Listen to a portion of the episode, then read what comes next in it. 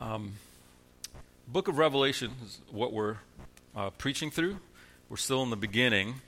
The book of Revelation, you know, when people think of the book of Revelation, they think scary stuff, and they should. There's dragons and locusts and swords and fire and horses. There's plagues, uh, beasts coming out of the sea. A lot of weird, weird sort of fantasy imagery, right, in the book of Revelation. Uh, some of us are thinking, okay, what is the mark of the beast? How do I make sure I don't get the mark? Uh, is is this politician the Antichrist and, and all that kind of stuff? And we're going to get into that stuff. Uh, but it's easy to forget that in the beginning, there's seven letters to seven churches that are very practical. It's kind of hard hitting because the purpose of the book of Revelation is not to develop some code to translate what's going on in the world. Purpose of Revelation is to encourage the churches. That, that is the point. So, so you can take this uh, home. If you're studying the book of Revelation and you only feel scared, or you only are thinking about what's going to happen in the world, but you don't feel encouraged to endure in faithfulness, you have misread the book of Revelation. And we know that straight out of the gate from chapter 1. Seven small letters to seven s- small churches in Asia Minor. Some of them still exist, some of them don't anymore because the place doesn't exist. Um, but in this time, these were seven actual churches. It's, it's young, they're still in the first century, and Jesus wants them to endure. No church wants to close its doors. The problem is some churches they see we're shrinking, we're small, we want we need to be bigger, we don't want to close our doors, so what do we do? And so they use tactics, strategies that you know may or may not look like they work. They want to hire the young pastor. He's got to be like 30 years old because if he's too young, he's not educated or experienced enough, but if he's too old, he won't attract young families. Young families bring in money energy, and activity, so you need the young pastor. And this is me peeling back the veil on what goes on with church pastor searches and what, you know, churches are saying about what they need. We need the big dynamic youth group. We need the rip roaring band so that people come. They might hate the sermon, but they're going to come for the music. We just need people to come because the bottom line is something else besides what the bottom line is supposed to be. It might be money, okay, it's usually money because that's what attendance brings. Okay, so we've talked about those kinds of the, the wrong ways to go about surviving as a church because a church can still have its doors open, but in Christ's view, it's closed. It's not a lampstand anymore. It's a building on the side of the road with maybe a 501c3 and some staff. For Jesus, he wants the churches to survive uh, spiritually speaking, to not be dead spiritually, okay, whether they have a building or not. And when Jesus does that, he, he prefaces those seven letters with a vision of himself. You remember that? John sees a vision of Jesus, and he's glowing, literally. I mean, his eyes are fire, his hair is white wool, his clothing is, is bright, he, he, his feet are refined bronze, right? So it's all this imagery of Christ's purity. He is pure. And then each of the seven letters, he takes a piece of that vision and reminds the church that he is not the, the surfboarding dude bro Jesus on you know t-shirts that we see sometimes. He is, he is an image that if we saw it, we'd fall on our face just like John did, just like Daniel did. Um, he is big. I mean, not physically, right? But he's, he's weighty, he's glorious, he's full of splendor. And when you confront the real Jesus, uh, you have to make a decision. Do I do things his way or not? And so to keep a church thriving is not just to keep the doors open, to keep a church thriving, to endure all the way to the end, is to make sure we are focused on who Jesus is, not our version of Jesus, but who Jesus says he is, the way Jesus presents himself. Turn with me to Revelation. If you're not there already, Revelation chapter 2. And we're just moving one church at a time. Uh, when we get to the rest of the book of Revelation, we'll take kind of bigger chunks. But right now, we're just going to take one church at a time. And today, we're starting in verse 12, the letter to the church at Pergamum. The letter to the church at Pergamum. Like I said, before he gets into this stuff, right, of what he wants them to do or stop doing, or what he thinks they're doing great, it begins with a piece of that prior vision, and the piece that he chooses for this one is that Jesus holds a sharp two edged sword. A sharp two edged sword. And to the angel of the church at Pergamum, write the words of him who has the sharp two edged sword. If this is your first time joining us and you wonder why I skipped some things, go back to the earlier ones. I talked about the angel, for instance, in a prior sermon. So we're just going one at a time, and you can find that on our website. So here's what he wants them to remember. Before he tells them what he thinks they're doing great, before he tells them what the, the corrections that they need, he reminds them that he, Jesus Christ, holds a sharp two edged sword. The imagery there with the sword is one of judgment. It's one of judgment. Uh, this is why Paul reminds the Romans that the, uh, the government, Romans 13, the government doesn't hold the sword for nothing. Why does the government hold a sword? Okay, because the government has the ability to exact justice, uh, follow through with judgment. Okay? So Jesus, yes, he's glorious and he's full of splendor and he's pure and he's righteous, he's faithful, he's true, but he holds a sword and he doesn't want his churches to just do whatever they want. He can bring that sword to bear on the church. Not a physical sword necessarily. This is imagery. He's channeling his, his ownership, we could say, his ownership, his right to judge the church. So that's where the, the enduring church, any church that endures to the end, it's not because they figured out the Antichrist. It's because Jesus is in charge. That's, that's what the church needs to be focused on. Jesus is this perfectly righteous judge. And catch this, he doesn't just wait till the end of time to go, well, let's see how you did. Isn't it marvelous that Jesus steps in now to tell the church, hey, when you get there, here's what I'm looking for? It's like the teacher that's like, hey, tomorrow's exam is going to be this. You'd be an, an imbecile to not write that down. The teacher is telling you on tomorrow's exam, this is going to be a question, right? Sometimes that explicitly, a professor would say it. Some of you are like, I wish I had that professor. I don't know. It was very rare. But once in a while, a teacher would say, This is going to be on the exam. Jesus isn't like passive aggressive, like, I hope the church figures it out. And then at the end, I'm going to whip out the sword and be like, You should have known. Should I have? Well, yeah, we should have because he does tell us, okay? He does tell us. So he's not the parent waiting at the end of the week to be like, Here's all the chores that you didn't figure out. He's coaching along the way. Don't forget, today's chore is this, so that at the end of the week you don't get in trouble. He doesn't want the church to fail, he wants the church to succeed. And so he's flashing the sword not to say, I hope I can get you. He's flashing the sword to say, pass the test. Pass the test. Continue. Further, he doesn't even begin with the negative stuff. He does appreciate the things that a church does well. And this church is doing well on some counts.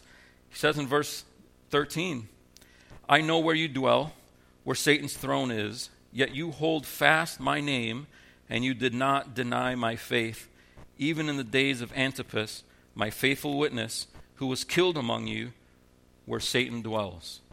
Okay, so here's what he likes about the church at Pergamum. What he likes about the church at Pergamum is they are stalwart. They are in a place where they are surrounded by pressure to worship idols. There's tons of idols and temples. And in fact, in per- Pergamum had a temple specifically for Caesar worship. So it was a little easier to see when Christians didn't show up to that. Okay, and then they'd get hauled off into courts, and especially under Domitian's reign, that started becoming uh, a problem again. And you see where Jesus calls the place where they live, I know where you dwell, and he doesn't mean I know your geographical longitude and latitude. I know that you dwell where Satan lives. That's weird, right? So we, we could take this and go, oh, Satan, where's today's, where's Pergamum today? Because I'm definitely not going to travel there. I'm not even going to allow my airplane to fly over that demonic place that's satanic. You know, what is it, full of haunted houses? You know, no. Notice the reason why he says it's the focus, we could say the headquarters of satanic activity is oppression against the church. So he, he's not asking the church to um, you know, read the cloud shapes in the sky and try to figure out where Satan is right now. Where is he right now? Okay, we're safe. I think he's in the Middle East right now. We're okay in America. It's where the church is being killed. Um, that's, that's Satan's agenda. And as you continue to read, the dragon trying to kill the woman, like what's going on? That's what's going on. So this is sort of Jesus explaining what's happening so that later when you read all the weird imagery, you're like, oh, okay, I get, I get what's happening. You know, Satan wants to close the church, he wants to shut it down. And one of the ways he'll do that is to threaten life. We talked about that last week. That if we just kind of allow ourselves to view the church a little more globally, we'll see that oppression of the church is not sometime in the future, and it's not just for Christians that lived in under Roman rule in the past, but right now, probably while I'm speaking, Christians are being arrested, hauled off, even executed, separated from their families, put into starvation situations. Nigeria, North Korea, we can go on and on. So we talked about that last week. So he commends them. You guys are you're you're faithful, and he even calls out one guy. We don't know who Antipas is, but he gets to live in Scripture, right? Because of his faithfulness. Even in the days of Antipas, so they're thinking back to somebody who was a faithful witness, and for his faithful witness was killed. He was killed for his faithful witness. All you have to do is deny Christ, say Caesar is Lord, you're fine. You don't do that, they kill you. So they're not doing that. Now, that is a courageous church, isn't it? That's a courageous church. Like I said last week, if, if you knew that showing up next week would mean never seeing your family again, how many of us would show up? Antipas would. And it seems like this church at Pergamum, they would too. There, he's saying, you guys are faithful. He's not correcting them. This isn't a spank. It's not a, it's not a rebuke. You guys are courageous. You're stalwart. You've got all this outside pressure, and you don't live on the fringes. You live right in the thick of, of the satanic activity of attacking the church. I know what you're experiencing, and that you don't deny the faith. If, if, they, if they pull out a sword and hold it to your neck, you won't deny the faith. That is amazing. Now, interestingly, how can a church that courageous still have problems? How can a church that brave, that, you know, holding fast to the faith to that extent can still have issues? I don't know about you. I find that fascinating. I, am like, to me, you're just a superstar. If you're so faithful to the point where, take my life, whatever, man, I am not denying Christ. How can you have other issues? Well, you can. Because this church did. So he knows where they dwell. They dwell where Satan dwells. And, and let me just pause there again. Uh, you see that repetition of dwells. I know where you dwell. You dwell where Satan dwells. And the two don't coincide well. Unless the church is quiet. Unless the church changes their views. Unless the church compromises. But if you don't, it's a problem, and the two conflict. You're right in the heat of this activity, but you're, you're holding out, you're holding fast. But, verse 14, I have a few things against you. It's not enough that you withstand the pressures from outside the church. You need to make sure you withstand the pressures from inside the church.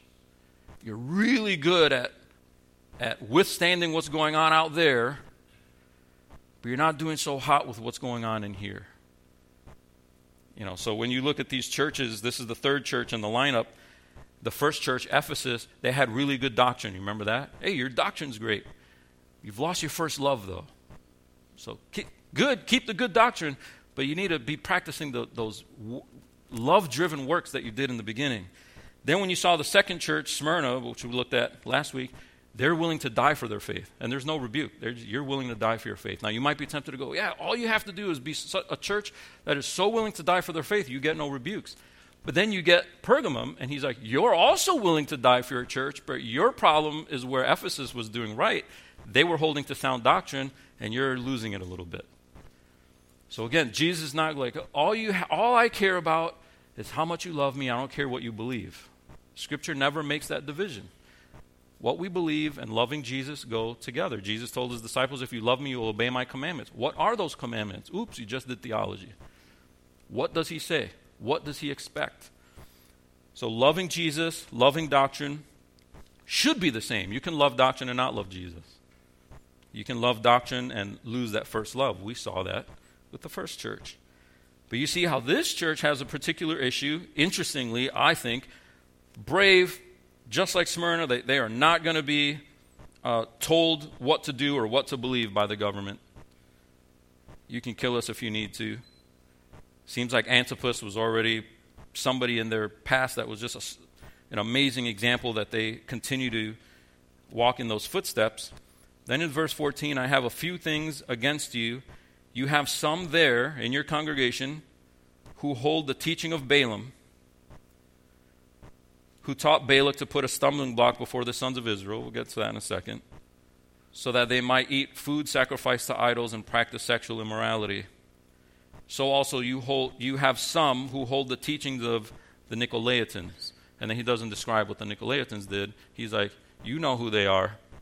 Okay? You have false teaching. You have false teaching in the church. And this is an issue. You can be courageous, you can be brave, you can be stalwart, you can be countercultural, but then miss what's going on inside your own congregation.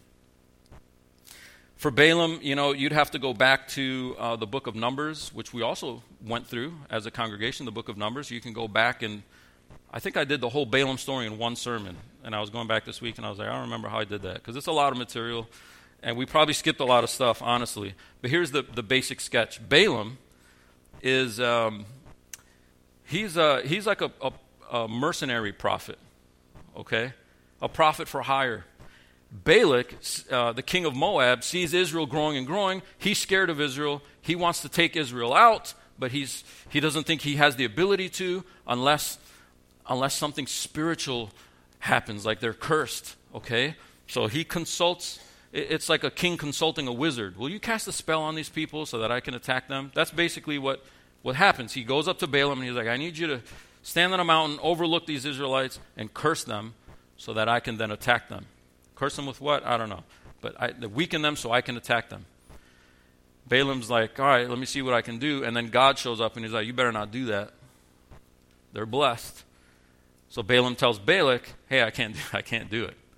And Balaam actually says, the Lord my God says I can't do it. So Balaam's a weird, he's a weird dude. Is he a, a believer? Is he not? We, we don't really know. He's a mixed bag, but he's a messed up guy who would curse Israel.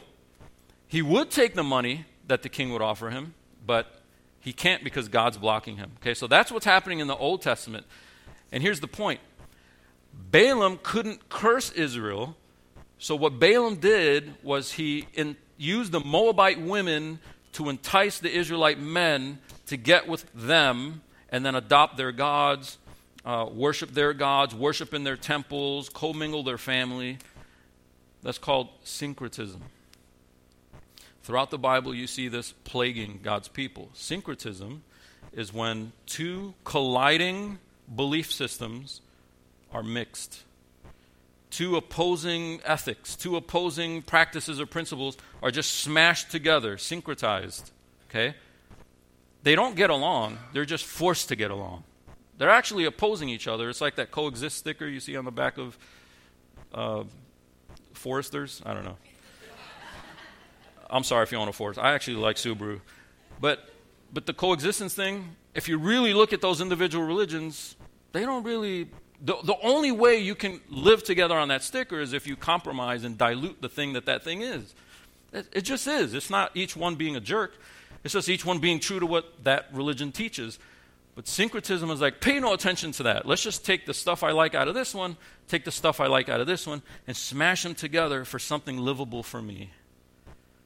So Balaam knew I can't curse them, but I can get them to curse themselves. I can't attack them from the outside, but I can infiltrate them with syncretism from the inside and so weaken them that now the Moabite king can have his way.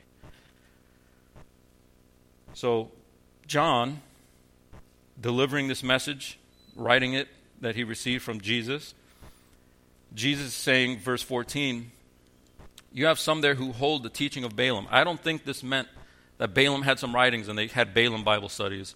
He's just saying what they're doing is basically what Balaam was doing. What, what they're doing is basically what Balaam, uh, it's the same ploy, it's the same tactic, it's the same scheme, right? You're not getting attacked from the outside. Good job. But you're being infiltrated from the inside. So it's actually the perfect analogy for what's happening in that church and what happens to churches oftentimes. Notice it was a stumbling block that was put before the sons of Israel. Not the curse, but enticing them to eat food sacrificed to idols and practice sexual immorality. Often throughout Scripture, those two went hand in hand. And it did in the Old Testament. Uh, you remember, you might remember the episode where Phineas grabs a spear and spears a couple. um, violent stuff. But he's going, man, we're not doing this anymore. We cannot continue the syncretism stuff. We have to purify the place. So he's channeling that entire episode in the Old Testament and saying basically, you have modern day uh, Balaams coming into the church and going, hey, I know you guys were taught this, but if you kind of delete a couple of these things, keep this part, and then add this other part, this is other stuff that we can do and probably literally idolatry because they're surrounded by all this idolatry. So imagine a family going, hey, you can date my daughter, but, and I don't mind you worshiping Jesus, but you have to also say Caesar's Lord, though, because we're a Roman family. Or you also have to these gods here. She'll adopt Jesus, but you have to adopt these gods, and we'll just mix and match. You know, we'll kind of commingle the whole thing.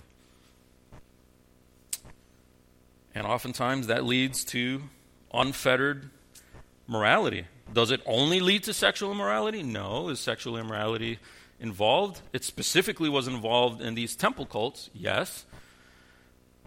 But oftentimes, if people are going to delete some things from Christianity in order to compromise and embrace something else, it often involves that category.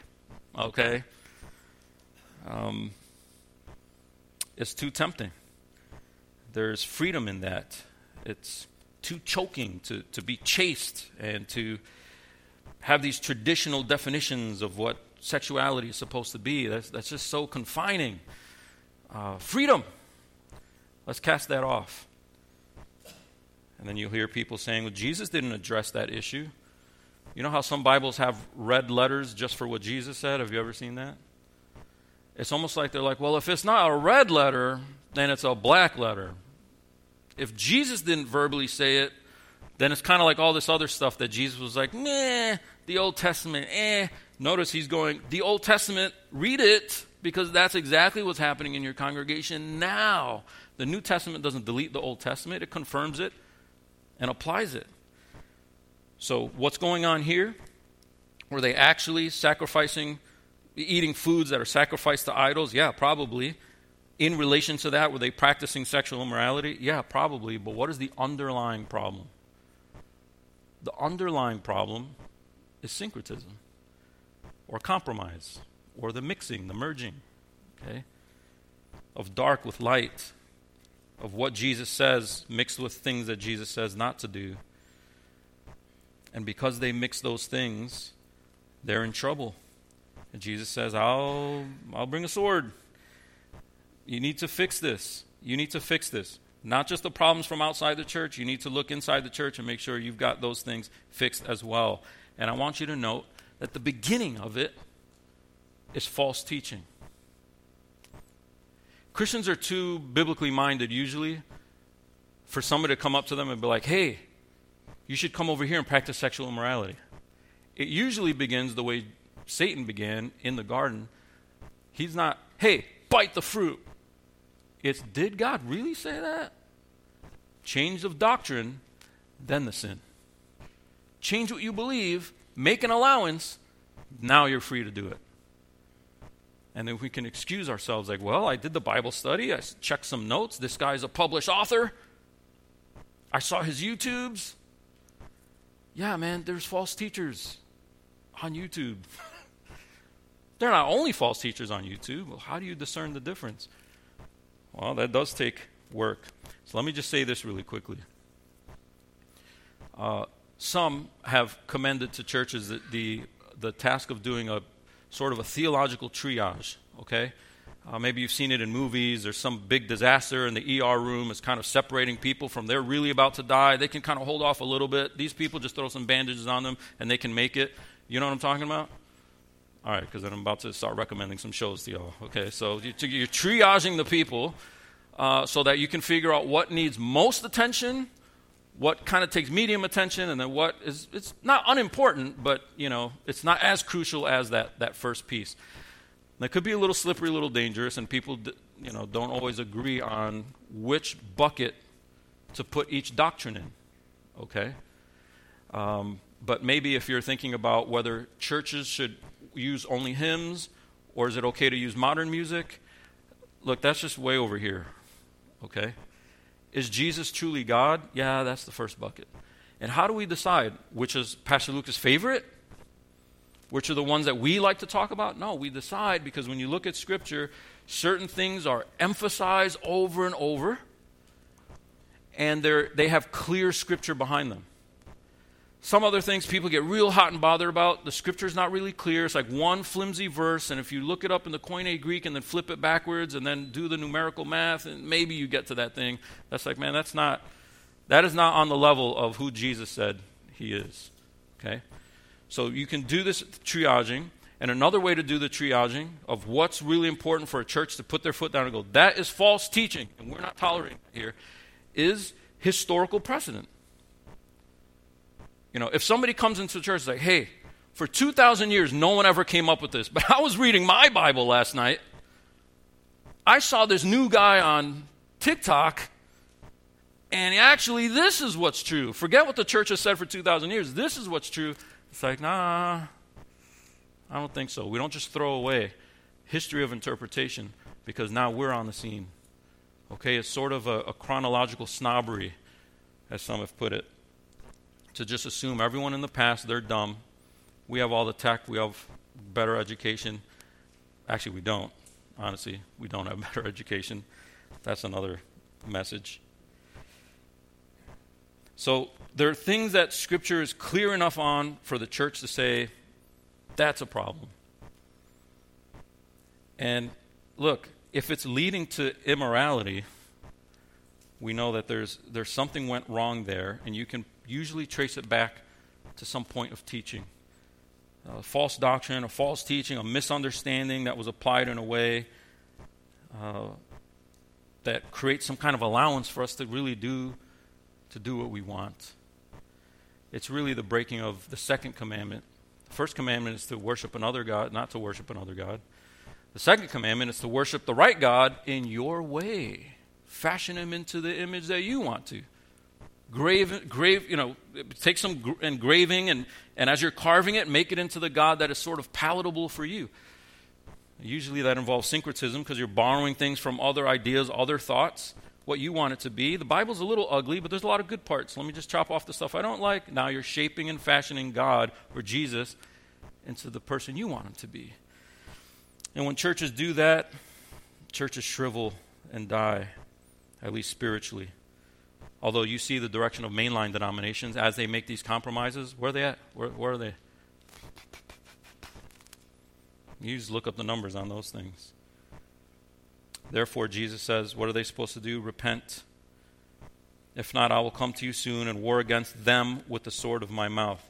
So you repent, or I'll war against them. You versus them. Here's why this is important. I'll do this real quickly. He's not telling the false teachers to repent. He's telling the church to repent, and if the church doesn't repent, I'm going to go after the false teachers. You versus them.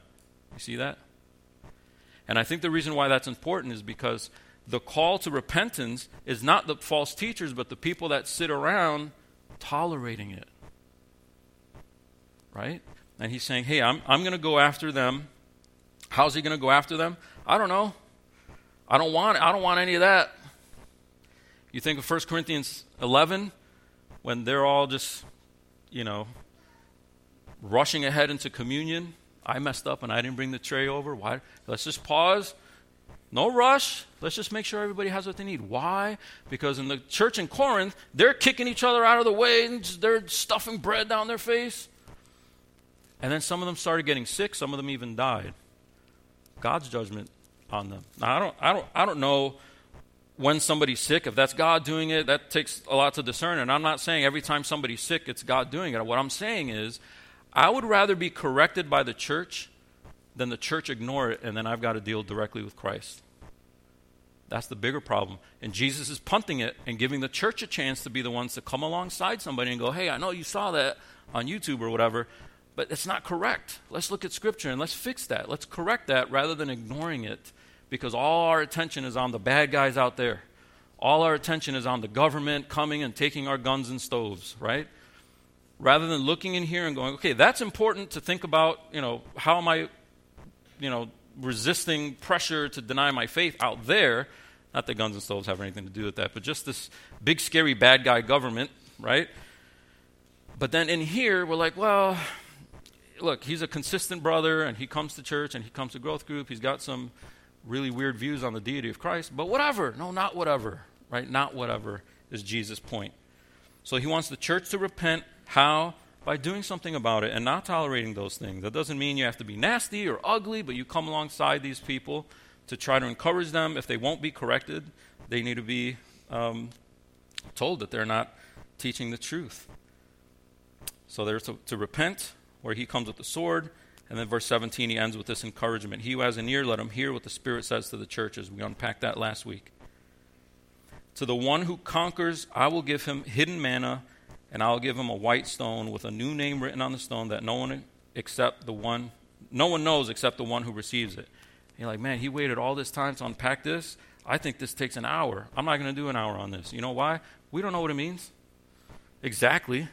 I think we have a general understanding of what it is. I'm not going to stand up here and give you 15 views on the white stone. I just, to me, that's just a waste of time for a sermon. Okay, but let me give you a couple options and what I think it uh, is getting at here. With the hidden manna, where did he just take you? He took you to the Old Testament when they were surviving in the wilderness and resisting the, the wiles of Balaam and, um, and the Moabite king, right? So he's just saying, you know how I provided for them? They didn't see my provision of manna as enough, and they went to the Moabites for more stuff. Don't do that. Just stick with what I'm giving you. Jesus taught us to pray, Give me this day my daily bread. That's the manna. He supplies it. Why is it hidden? Because He doesn't give it to everybody. And as we press through Revelation, you see this sort of layer of secret that this, this hidden thing from the world that everyone doesn't see. Everyone doesn't see the dragon, they just see politics. Everyone doesn't see lampstands, they just see church buildings, right? There's sort of an invisible, there's like an x ray view that the book of Revelation is giving you. You put it on, and you can see things that other people don't see. And I think that's what it's talking about when he's talking about this manna that isn't given to everybody. It's, it's not hidden from them, he's giving it to them. He's, he's not hiding his, his word from you, he's giving it to you. And then the white stone is an encouragement. We know it's an encouragement because he's, it's a promise he's holding out. Hey, if you conquer, I'm going to give you this great thing.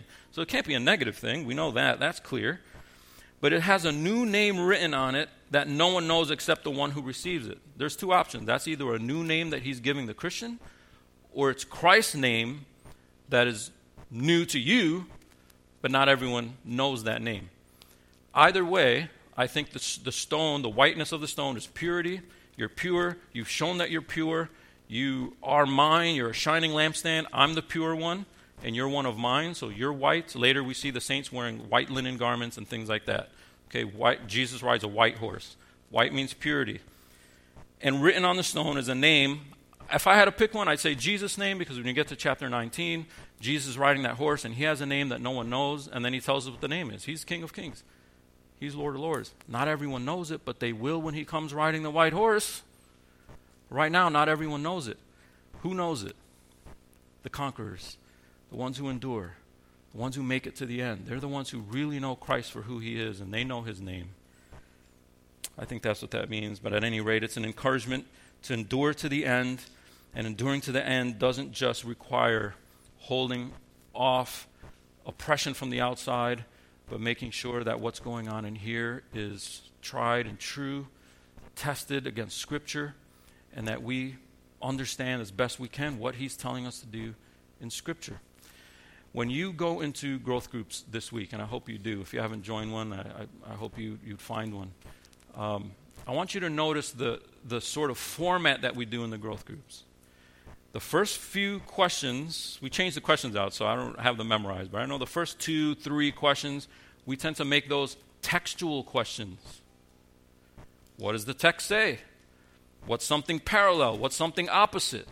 What did you discover when you looked at the text this week? I don't care if you remember the sermon, the text. Okay? They're text based Bible studies, not sermon based Bible studies, because I don't care if you remember even who I am, right? But the text, we want to look at that first. Then the questions start going little by little toward hey, how do we live this out? You could chop off that first part and just go straight to how do we live this out. What's the problem with that? When we begin with life application, when you're studying by yourself, I'm going to read the Bible through this year. What's in it for me? What's in it for me? Let's see. I don't know. That's boring. That, that's the wrong way to go about it. And that's an easy way for sneaky stuff to start getting in there because we start shaping it into what we want it to say rather than first asking, what does it say? And then conforming my life to that. So even the order of questions in a Bible study, right, is a way to um, make sure that we're trying our best uh, by God's grace to be the kind of enduring church that John calls us to be. Who is Jesus? And let me follow him for who he is. And we need to make sure that inside the church that people are getting that. And when they're not, we need to be vocal and come alongside. Uh, it might be ignorance. Uh, it might be that they just don't know.